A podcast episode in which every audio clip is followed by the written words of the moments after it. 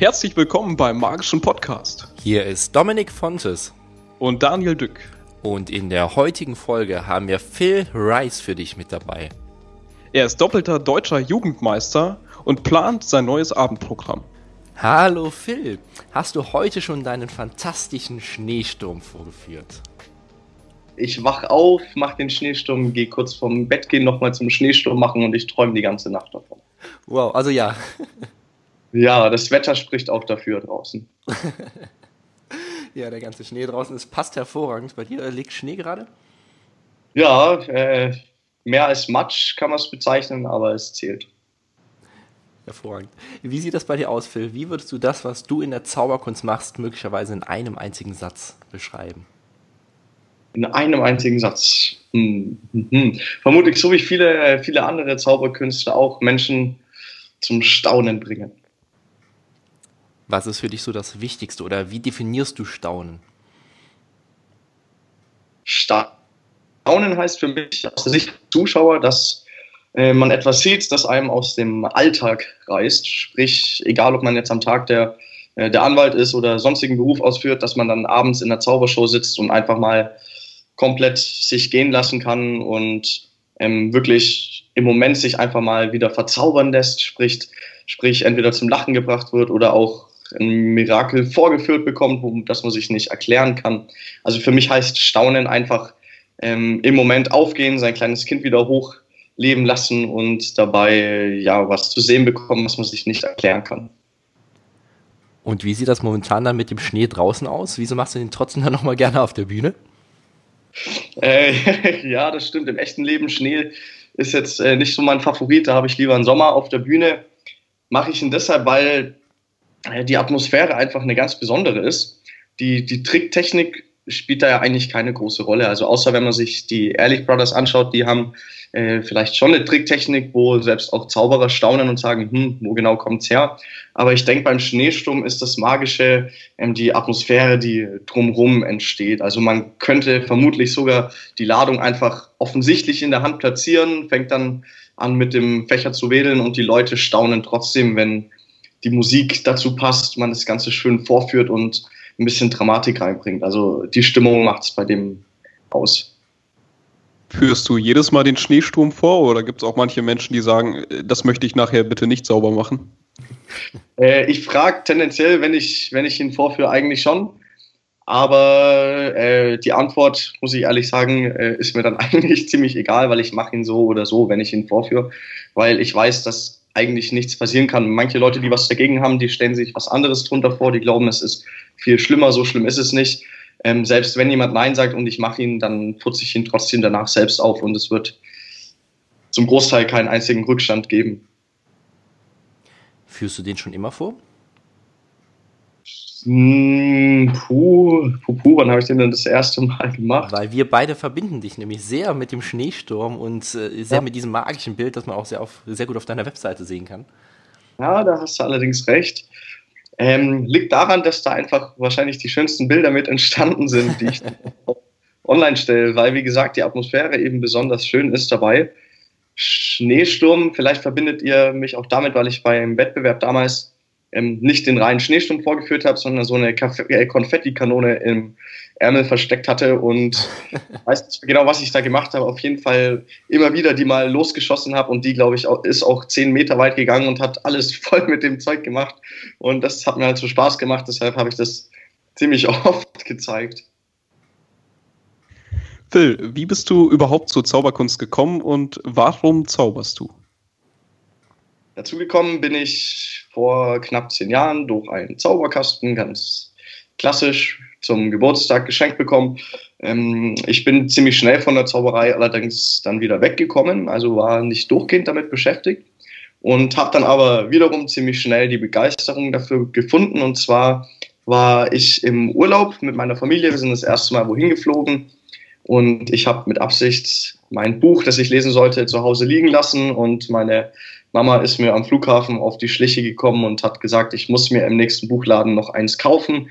Und da war gleich das erste Regal beworben mit äh, diese für, für Dummies Reihen und mir ist halt Zaubern für Dummies ins Gesicht gekommen und Da habe ich dieses Buch rausgezogen und das war so der Moment, wo wir äh, am Urlaub am Strand, ich weniger mit dem Baden, sondern mehr mit Ausprobieren ähm, von kleinen Tricksen und Kunststücken beschäftigt war, die in diesem Buch beschrieben waren. Und dann hat es mich gepackt und auch nicht mehr losgelassen. Was für eine coole Story. und mittlerweile bist du auch übertrieben erfolgreich damit. Du hast zweimal die deutschen Jugendmeisterschaften damit gewonnen mit der Zauberkunst. Eben hast du es ja schon mal erwähnt. Und du hast ein, ein neues Abendprogramm jetzt auch wieder in Planung, hast du eben auch schon erzählt. Wie bist du dahin gekommen?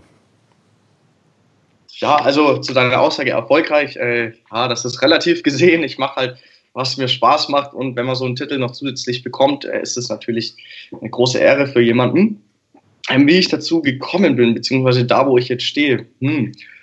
Ich hatte eigentlich nicht wirklich einen Plan, obwohl ich mir jetzt, wo es natürlich ein bisschen anders ausschaut, von Hobby das Ganze zum Beruf zu machen, mir schon regelmäßig Pläne erstelle, die ich aber festgestellt habe, alle nicht länger als ein paar Monate oder ein paar Wochen, wenn überhaupt, halten, weil ich trotzdem oder plötzlich auf irgendwas anderes Lust bekomme oder mich irgendeine andere Aufgabe reizt oder ja, das Ganze einfach nicht so geläuft, äh, nicht so läuft wie geplant.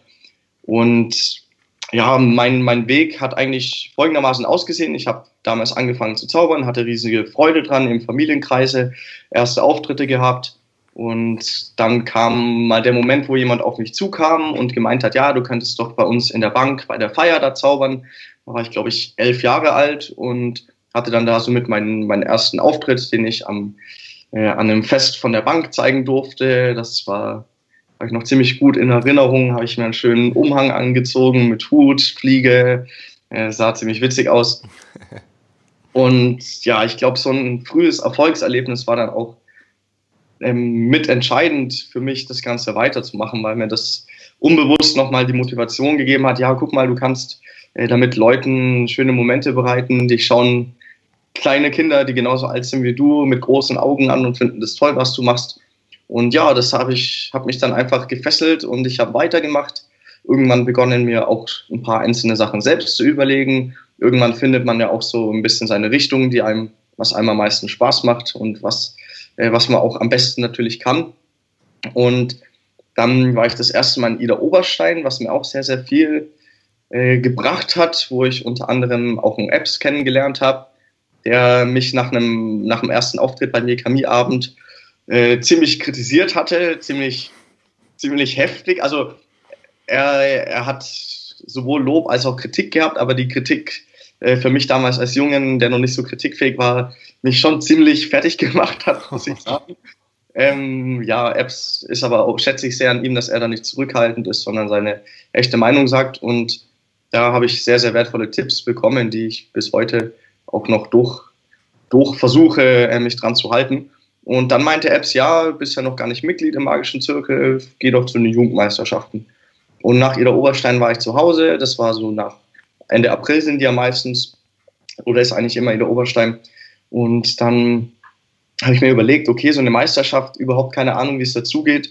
Irgendwas muss ich ja vorführen. Dann habe ich mir Gedanken gemacht, ein bisschen Brainstorming gemacht und hatte nach ein paar Monaten Arbeit bis September dann eine Nummer fertig die zwei Wochen davor nochmal grob umgestellt wurde und dann an den Jugendmeisterschaften zu meiner eigenen Überraschung dann gleich den ersten Platz geholt hat. Und im Jahr darauf hatte ich dann das Glück, nochmal einen ersten Platz zu machen.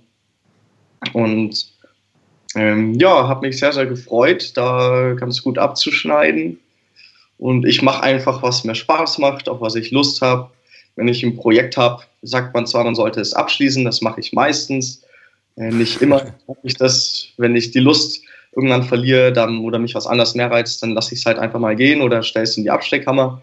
Und ja, so bin ich jetzt da, wo ich bin. Noch nichts groß erreicht, äh, aber muss man auch nicht unbedingt. Hauptsache, man hat Spaß bei dem, was man macht. Also, nichts Großes erreicht zu haben, ist ja immer eine Sache des Betrachters. Natürlich, das stimmt. Also in deinem Alter jetzt schon mit einem Abendprogramm unterwegs zu sein oder auf jeden Fall auch zum Beispiel die zwei Titel ich sage, dass es viel erreicht. Dann nehme ich das als Kompliment, sag einfach mal Dankeschön. Hast du auch irgendwelche Tipps, die du mitgeben kannst für jemanden, der gerade an einer Darbietung für die Jugendmeisterschaft oder Deutsche Meisterschaft arbeitet? uh, wenn ich nach Tipps gefragt werde, hm, ich bin eigentlich noch jemand, der selbst ziemlich viele Tipps braucht. Aber durchaus für, ja, für Meisterschaften, also ich glaube, das, das Wichtigste für eine Meisterschaft ist, dass man einfach authentisch rüberkommt. Also das würde ich mal behaupten, ist sehr, sehr wichtig, dass es authentisch und sehr überzeugend ist. Ähm, man sollte auch eine gewisse Sicherheit bei, bei der Nummer ausstrahlen und voll hinter der Nummer stehen. Den Fehler habe ich mal gemacht und zwar habe ich ja ein drittes Mal an der Jugendmeisterschaft teilgenommen, ähm, weil es das letzte Mal war, dass ich teilnehmen durfte und ich einfach nur dieses Bild im Kopf hatte, ja, äh, ich darf noch einmal teilnehmen, nehme ich jetzt dran teil, mit was ist mir eigentlich egal, Hauptsache teilnehmen und habe dann irgendwie so ein bisschen das Ego entwickelt, ja, ich will jetzt noch mal einen ersten Platz machen, äh, hatte aber das Problem, dass ich nicht hinter der Nummer stand, die ich da gemacht habe. Und ja, habe mich zwar vorbereitet, aber stand halt einfach nicht hinter, hinter dem ganzen Ding. Und mit der Folge, dass ich dann natürlich auch gnadenlos äh, durchgefallen bin und äh, keinen ersten Platz mehr gemacht habe, äh, was mich im ersten Moment schon geärgert hat, aber ich natürlich jetzt auch verstehe, wieso das nicht so ist und ich auch froh bin, dass mir das passiert ist, weil mir das gezeigt hat, dass wenn man bei sowas teilnimmt, dass man vielleicht ja schon einen gewissen Ehrgeiz haben soll, aber ähm, erstens mal hinter der Nummer einfach stehen muss und zweitens äh, eigentlich nicht unbedingt damit hingehen soll, ja, ich gehe nur hin, weil ich einen Preis gewinnen will, sondern äh, man geht auch hin, damit man einfach Feedback bekommt, was für meiner Meinung nach eigentlich noch wertvoller ist, weil man durch diese Auftritte da, wenn man nach dem Feedback holt von der Jury und von den Leuten, die zugeguckt haben, wirklich noch mehr lernen kann, auch für die Zukunft, als am Ende dann eine Medaille, die zu Hause am, an der Wand hängt. Haben dir die Titel denn im Nachhinein viel Positives bewirkt? Irgendwie extra Auftritte, größere Auftritte oder sowas? Ähm, ich glaube, ganz genau messen kann man das nicht. Was es auf jeden Fall gebracht hat, ist eine gewisse Glaubwürdigkeit, was natürlich in meinem ähm, und auch in eurem Alter schon, also jetzt von Daniel, Domi, du bist schon äh, etwas fortgeschritten, würde ich jetzt mal, würde ich mal sagen, verstehst nicht falsch. Äh, aber Titel sind, sind, sind immer von Vorteil, vor allem im jüngeren Alter, weil man natürlich nicht wirklich ernst genommen wird. Was bestimmt jetzt auch andere Zauberer, die in meinem Alter sind oder jünger, so bestätigen können. Wenn man irgendwo hinkommt, vor allem dann, wenn es eine Firma ist und äh, die fragen bei einem an oder man kommt zum Auftritt selbst, dann nimmt dich keiner so wirklich ernst, weil du bist wesentlich jünger als alle Anwesenden und möchtest dann fürs Abendprogramm zuständig sein. Und so ein, so ein Titel hat da, glaube ich, schon Vorteile, weil es Glaubwürdigkeit bringt. Sowohl, wenn Leute sich informieren und dich im Internet sehen und sehen, ah, okay, der ist, hat da mal irgendwas gewonnen, das hört sich schon mal interessant an, als auch vor Ort dann, wenn du so angekündigt wirst, dann birgt das auch gleich viel mehr Aufmerksamkeit von den Leuten. Also von dem her ist es immer sehr hilfreich. Aber setzt die Erwartungen gleichzeitig natürlich auch ein bisschen nach oben. Findest du es besser, wenn man es im Vorhinein sagt oder wenn man es im Nachhinein sagt? Also bevor du auf die Bühne gehst oder später, wenn du mit deiner Show fertig bist? Wenn ich die Wahl habe, das heißt, wenn ich mit, mit dem Moderator, und so ist es meistens, sprechen kann, dann sage ich immer bitte erst im Nachhinein sagen. Weil, ja, das finde ich nochmal ist so ein zusätzlicher, äh, was zusätzliches, was den Leuten in Erinnerung bleibt, weil es am Ende ist. Und das dann nochmal für ein bisschen mehr Begeisterung sorgt. Wenn man es davor sagt, ist eben die Erwartung schon sehr hoch. Wenn man es im Nachhinein hat, dann, sagen, dann sagen die Leute, boah, toll hat er gezaubert und was? Deutsche Jugendmeister ist er auch noch. Boah, Wahnsinn. Phil, du hast ja auch das Abendprogramm, haben wir gerade eben ja schon mal drüber gesprochen. Was reizt dich daran so sehr? Also was macht für dich ein Abendprogramm wirklich aus? Ja, es ist, ist schon sehr reizend, das stimmt. Äh, Leute für einen ganzen Abend also wir sprechen von circa eineinhalb Stunden Programm plus Pause noch zu unterhalten. Ja, es soll so ein komplettes Magieerlebnis für, für die Zuschauer sein.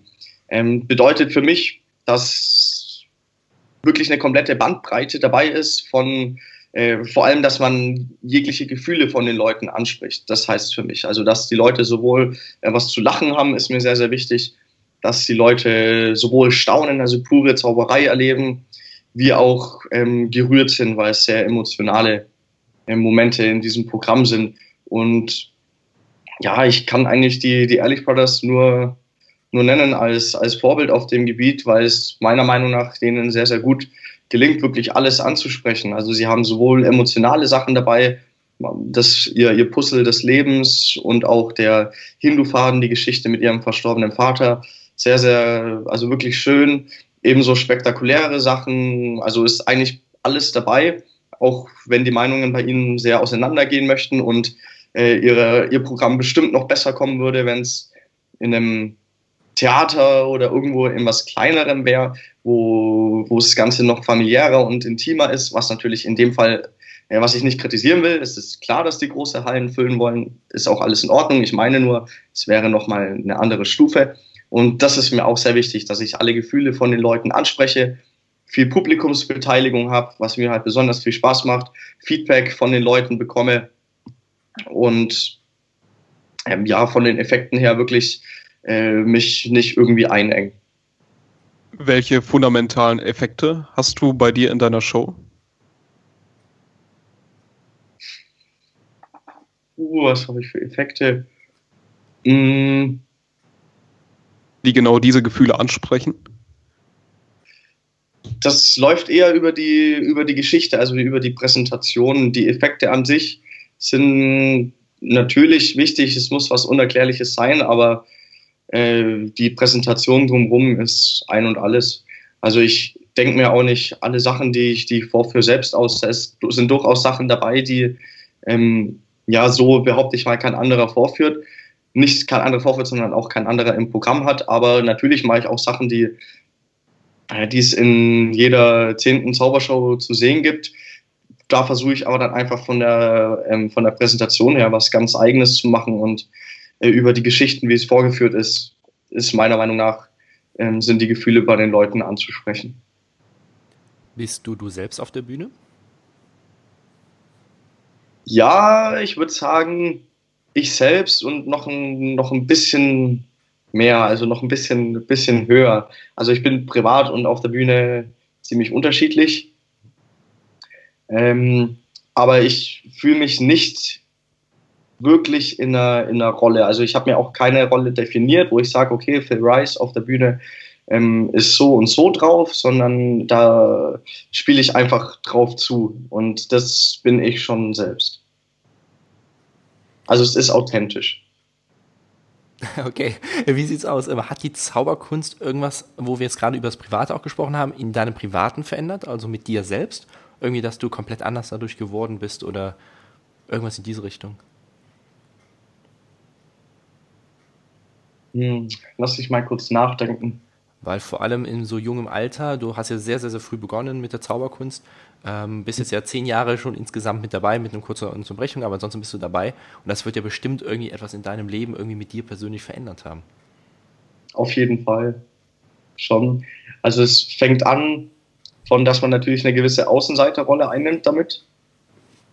Ähm, im, Im jungen Alter vor allem, also jetzt auf die, auf die Schule bezogen äh, ist das, man, man ist einfach anders, wenn man so ein Hobby hat. Die anderen gehen Fußball spielen und machen sonst was und du sitzt zu Hause und äh, denkst dir Sachen aus, wie du ja, Leute wieder übers Ohr hauen kannst, so in die Richtung.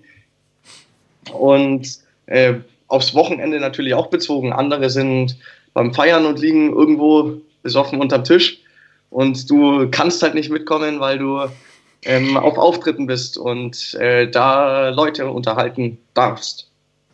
Also ist das für dich ein Vorteil oder Nachteil?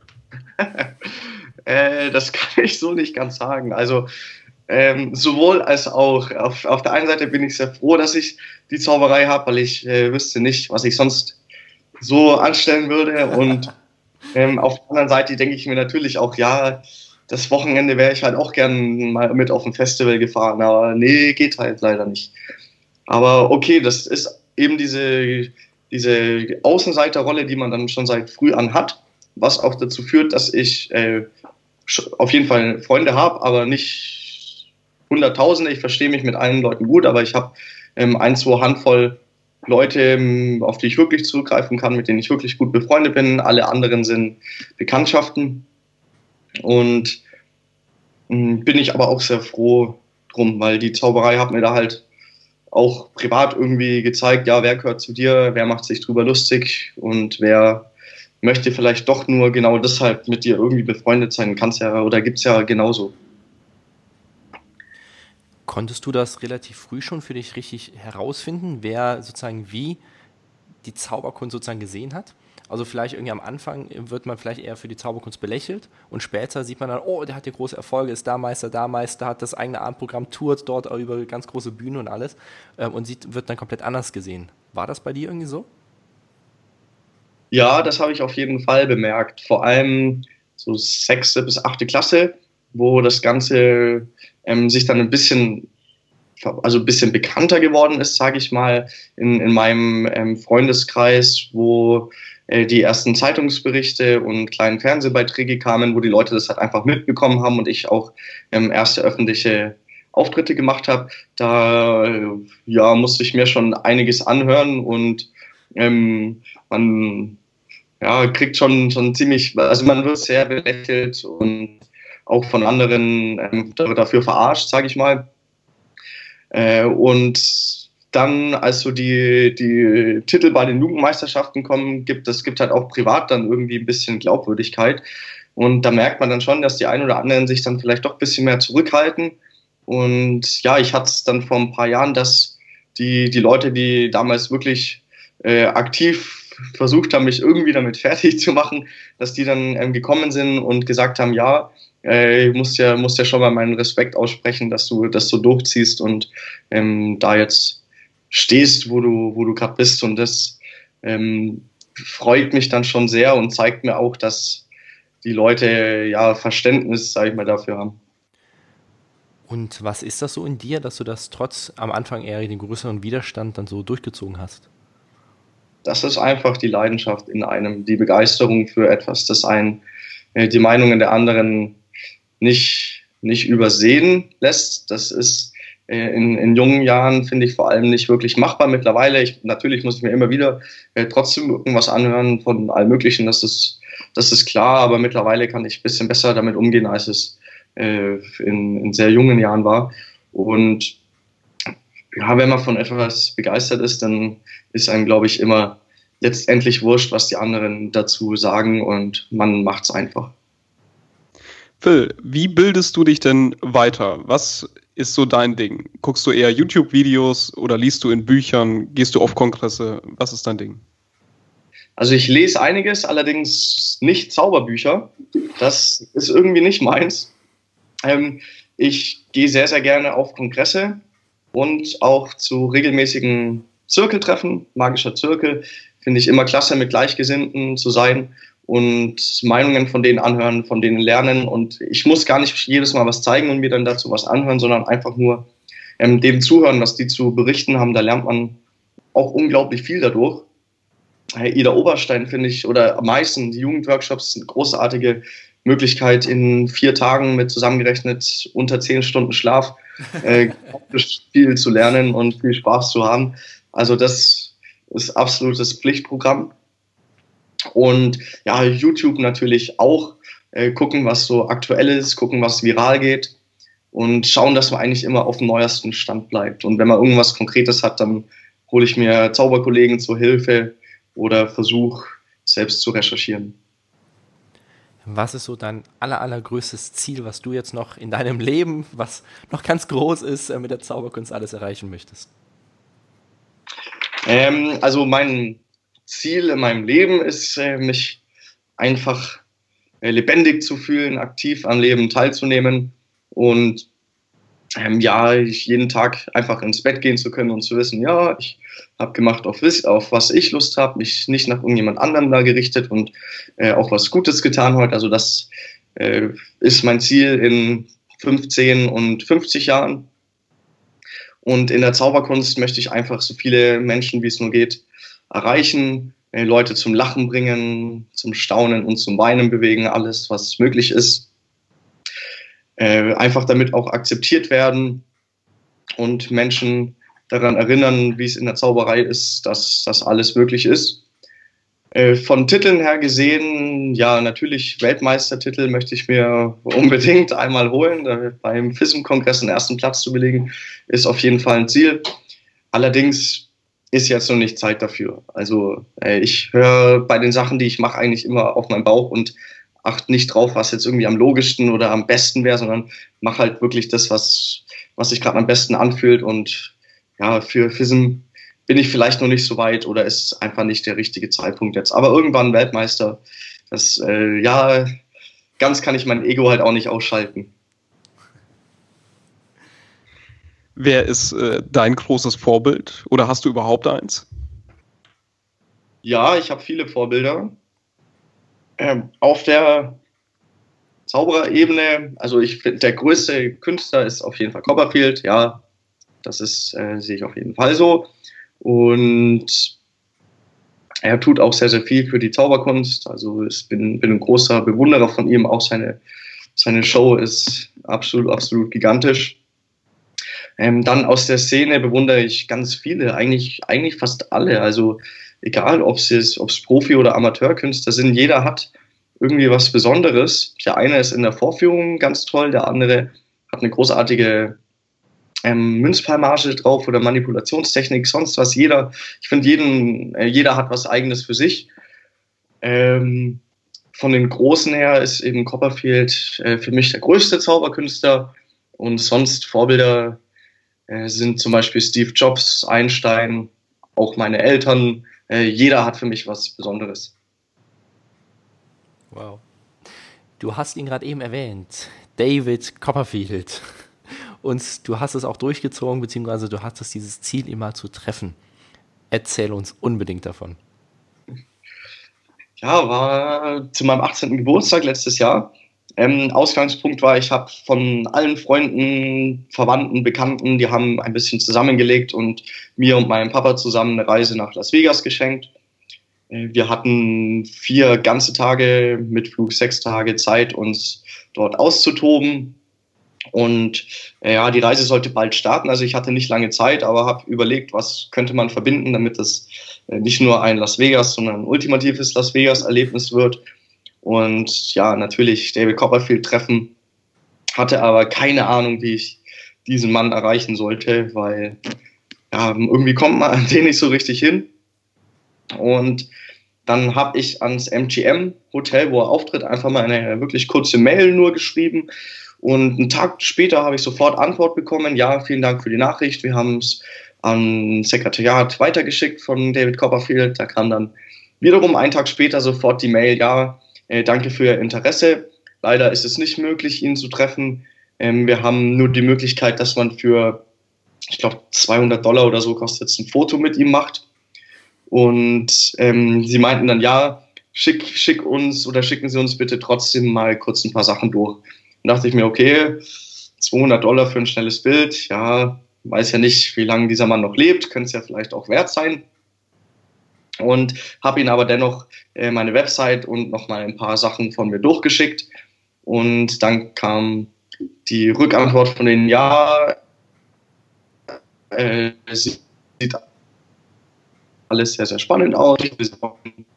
Sie kennenzulernen, ihm gefällt, was sie machen und so weiter. Und das, da war ich dann selbst sehr, sehr überrascht, dass, die, äh, dass ich sie eigentlich mit keiner großen Überzeugungsarbeit da überreden konnte, dass ich trotzdem zu ihnen darf und ja, dann waren wir in Las Vegas, waren in der Show, kam eine Dame her mit so einem Schildchen mit meinem Namen hochgehalten und dann äh, bin ich so hingegangen, ja, ich glaube, oh, bin ich, wie kann ich Ihnen weiterhelfen? Und da meinte sie, ja, hier ist ein Bändchen, mit dem bitte danach zum Security-Mann gehen und dann führt er sie backstage und dann ja, war ich die ganze Show über aufgeregt, dass ich äh, jetzt doch dahinter darf. Äh, nach der Show bin ich zum Security-Mann gegangen.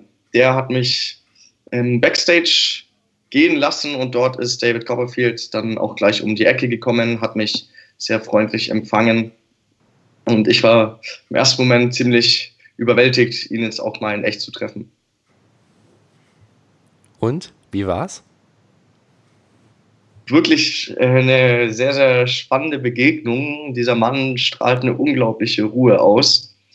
Also auf, auf der Bühne gibt er gibt er wirklich Gas äh, und dann hinter der Bühne kommt er auf sich zu und hat wirklich so eine, so eine vereinnehmende Aura, die so viel Ruhe ausstrahlt und die dich eigentlich auch gleich komplett runterbringt. Also von dem her war ich dann auf einen Schlag auch gar nicht mehr aufgeregt, konnte auch ganz normal mit ihm sprechen. Also ja, wirklich, wirklich ein sehr, sehr ruhiger und gelassener Typ. Konntet ihr auch fachsimpeln auf Englisch? Oder hat er gesagt, über Zauberei reden wir nicht? ähm, er hat äh, eigentlich gesagt, ja, sag, was du sagen möchtest. Und ähm, ich wollte ja eigentlich nichts erzählen, ich wollte eher von ihm irgendwas äh, mitbekommen. Und dann habe ich ihn halt gefragt, äh, so die typische Frage, was für äh, Tipps kann er mir auf dem Weg mitgeben? Und er meinte dann eigentlich auch die typischen Sachen, aber die halt ähm, ja auch wieder, wieder überall zutreffen, dass es A, wichtig ist, dass man natürlich das Ganze mit Begeisterung macht, eine große Leidenschaft dafür empfindet, an zweiter Stelle ein Durchhaltevermögen mitbringt. Also auch wenn es mal nicht klappt, einfach weitermachen, bis man sein Ziel erreicht.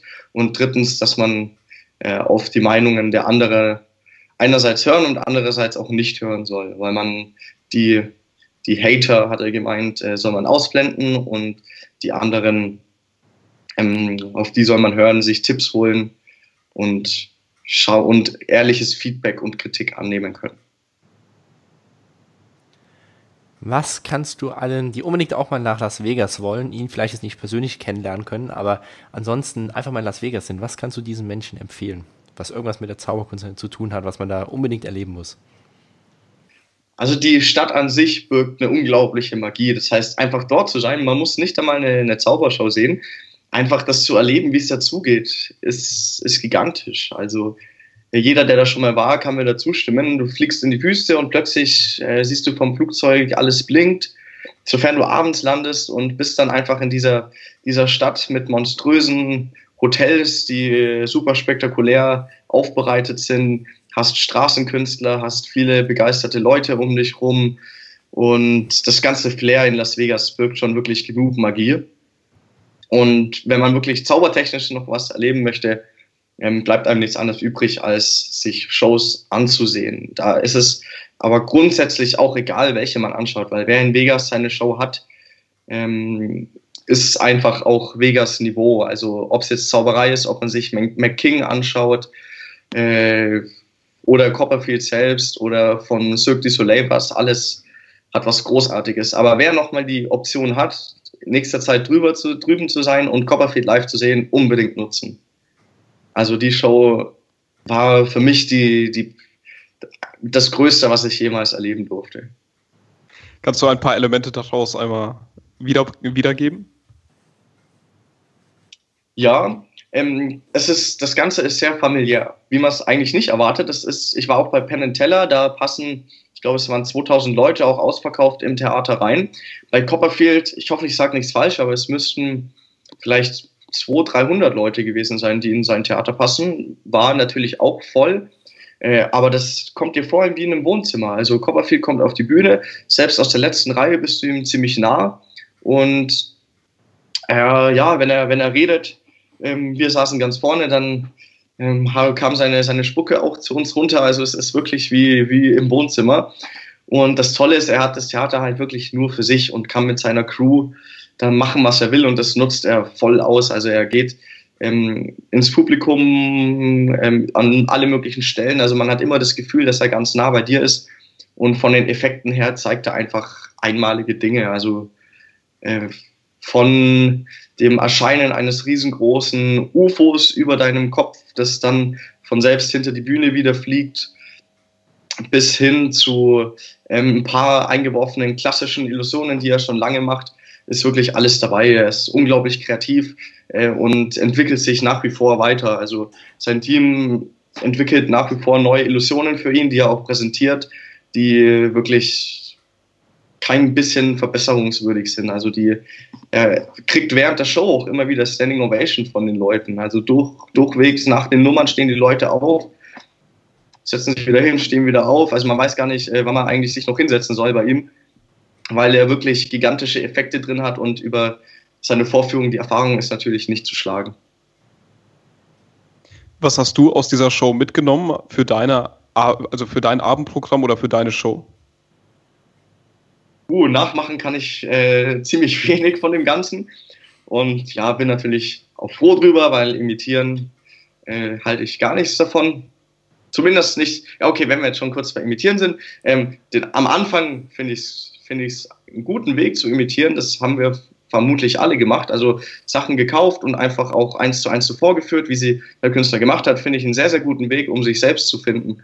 Also man imitiert ziemlich lange und ähm, findet am Ende sich dann selbst so. Ich, da gibt es auch das Zitat, fake it till you make it. Und am Ende kriegt man dann seinen eigenen Weg raus und fängt an, sich eigene Sachen zu überlegen. Von dem her Imitation am Anfang völlig in Ordnung, meiner Meinung nach. Ja, bei Copperfield, was konnte ich mitnehmen? Ähm, hm, er hat mir, ja, er hat mir das Gefühl gegeben, wieder zu staunen und mich wieder mal daran erinnert, wie es ist, als Laie im Publikum bei einer Zaubershow zu sitzen, weil ich, ich schätze 80 Prozent mindestens äh, wirklich nicht wusste oder nicht bemerkt habe, wie er es gemacht hat. Also er hat, hat mich richtig gefühlt und ähm, trotzdem gezeigt, dass es nicht auf die Effekte allein ankommt, sondern auch auf die Geschichte, weil er äh, wirklich auch mit, mit einer Story, mit einer Nummer, seine Alien-Nummer, die auch ähm, ziemlich bekannt sein könnte oder dürfte, seine Alien-Nummer, die bestimmt 20 Minuten mindestens geht, ähm, hat er mich auch zu Tränen gerührt, weil er halt wirklich von der, von der Geschichte her alles äh, die Leute wirklich emotional wieder packt. Also man hat wieder, wieder mal gesehen, dass die Vorführung das Entscheidende ist. Was war so das Besonderste, was du in deinem Leben mit der Zauberkunst irgendwie auf der Bühne oder wo auch immer ähm, erreicht hast? Muss jetzt nicht irgendein Titel sein, sondern vielleicht eine kuriose Situation. Also sehr witzige Momente hat man oft bei vielen Aufführungen, wo man auch gar nicht damit rechnet. Ähm, Herausforderungen ebenso. Also es ist mir durchaus schon mal passiert, dass bei einer Kindervorstellung auch ein Kind, äh, das bei mir vorne auf der Bühne war, an, anfängt zu weinen. Und da muss man dann einfach spontan drauf reagieren und weiß für die kommenden Male, was man machen muss äh, oder was man eventuell auch umstellen muss, damit es nicht mehr passiert. Weil äh, ja, irgendwas macht man ja als Vorführender dann falsch, wenn, wenn so eine Situation eintrifft. Also da lernt man dann immer wieder raus. Was für mich ein sehr, sehr schöner Moment war, den ich in Erinnerung habe. Nach einer Vorführung kam eine ältere Dame zu mir, die ähm, hat mir erzählt, dass ihr Mann vor einem, vor einem halben Jahr gestorben ist und sie heute bei meiner Show das erste Mal wieder richtig lachen und sich menschlich fühlen konnte. Und das sind Komplimente, die einem lebenslang, würde ich sagen, in Erinnerung bleiben. Wunderschön, sehr gut. Lieber Phil. Eine Sache. Ja, gerne. Ähm, zu kuriosen oder immer wieder spannenden Sachen in der Zauberei ist, äh, wenn, man, wenn man feststellen darf, wie verschiedene Kulturen darauf reagieren. Habt ihr bestimmt auch schon die Erfahrung gemacht, wenn man äh, vor Deutschen zaubert und dann hat man plötzlich mal ein Publikum auf einer, auf einer Feier, wo Großteil nur Südländer sind oder eventuell äh, ja auch wenn es Vorurteil sagt, die dunkelhäutigen Amerikaner, also da merkt man halt wirklich, dass die das ganz anders abfeiern als äh, wir Deutschen und das sind, sind dann immer wirklich geile Momente. Lieber Phil, mit Blick auf die Uhr müssen wir jetzt leider schon zum Schlusssport kommen. Aber wir haben noch drei Fragen vorbereitet, die wir dich bitten, ganz kurz und knapp einmal zu beantworten. Ja. Gibt es einen Ratschlag, den du jedem mitgeben kannst, der sich mit der Zauberkunst beschäftigt? Ich glaube, ich habe vorhin so ähnlich sogar schon mal gesagt ähm, bei der Meisterschaft. Aber eine Sache, die, an die ich mich auch immer wieder selbst erinnern muss, ist, hört auf euren Bauch. Beziehungsweise auf euer Herz. Das ist, ähm, ist dasselbe. Weil, ja, wenn der, wenn der Kopf sagt, äh, so musst du es machen oder so musst du machen, äh, sagt mein Bauch eigentlich fast immer was anderes und ich mache es eigentlich dann immer so, wie es äh, ich es aus dem Gefühl raushöre. Und das ist ähm, fast immer die richtige Entscheidung. Auch wenn, wenn man Ratschläge bekommt von anderen Künstlern, von Kollegen, dann sind es oft mal zehn verschiedene Meinungen für eine Nummer, die man da hat, die alle plausibel erscheinen, aber am Ende äh, das Richtige rauszufinden, muss man einfach aus seinem Gefühl raus entscheiden, was ist, was ist das Richtige für einen. Und das sollte auch bei, ähm, oder wird auch bei meinem weiteren Weg immer mein, meine Entscheidungsträger sein, wenn ich mir überlege, wie mache ich weiter oder gehe ich jetzt tatsächlich ins Ausland, wandere ich aus oder mache ich ein abendfüllendes Programm oder fange ich mit YouTube an. Ich mache immer, was mir, was mir mein Bauch sagt. Und äh, sicherlich gibt es auch einen anderen Weg, aber wenn die Entscheidung getroffen ist, muss man dahinter stehen und es wird am Ende alles gut werden. Kannst du ein Buch ein Kunststück oder eine Webseite besonders empfehlen? Ähm, ja, Bücher. Wenn ich in meinem Bücherregal nachschaue, steht hier Still Like an Artist von Austin Kleon, ebenso sein Nachfolgewerk Show You Work. Äh, ist immer wieder schön zu lesen. Man kriegt viele Anregungen und Ideen, wie man äh, legal oder kreativ klauen kann, um so wieder was Eigenes zu schaffen. Also wirklich sehr, sehr schöne Bücher. Ähm, ja, allgemein zur Fortentwicklung lese ich auch sehr, sehr gern Biografien, zum Beispiel von Steve Jobs. Das ist so mein, meine Favorite-Biografie von Walter Isaacson. Die hat oder gibt einem sehr, sehr viele Einblicke und man kann für sein Leben, aber auch durchaus für die Zauberei da einiges lernen, weil er es ja auch geschafft hat, aus Ideen, die man hat, das Ganze zu vermarkten, dass es was wirklich Großes wird. The Secret ist auch ein Buch, das ich sehr gern gelesen habe, das durchaus mal eine andere Sichtweise auf die Dinge ermöglicht. Und sonst immer wieder Dinge, die mir unter die Finger kommen, lese ich aus allen Bereichen alles Mögliche. Und gibt es etwas, was du den Hörern noch zum Schluss mitgeben möchtest? Du hast das Schlusswort. Ja, sehr freundlich von euch. Ja, ich, also wer es überhaupt bis hierhin durchgehalten hat, schon mal meinen Respekt. Ich kann mir so lange nicht zuhören und äh, bin auch gespannt, euch mir die Episode überhaupt komplett anhören. ähm, sag auf jeden Fall vielen herzlichen Dank. Hoffe, dass sich der ein oder andere von euch ähm, vielleicht ein bisschen was mitnehmen konnte und habe mich sehr gefreut, dass ihr mich ein bisschen kennengelernt habt. Ich hoffe, wir haben auch die Möglichkeit, uns auf dem Kongress in Ida Oberstein oder sonst wo mal kennenzulernen. Und ähm, selbst wenn nicht, wünsche ich euch alles Gute für euren weiteren Weg. Ähm, bleibt an der Zauberkunst oder an allen anderen Sachen, die euch Spaß machen, ran und habt einfach Spaß in eurem Leben. Danke, Phil. Wow, schöne Sätze. Alles Gute dir noch. Bis bald. Schön. Ciao. Ciao. Ciao, ciao.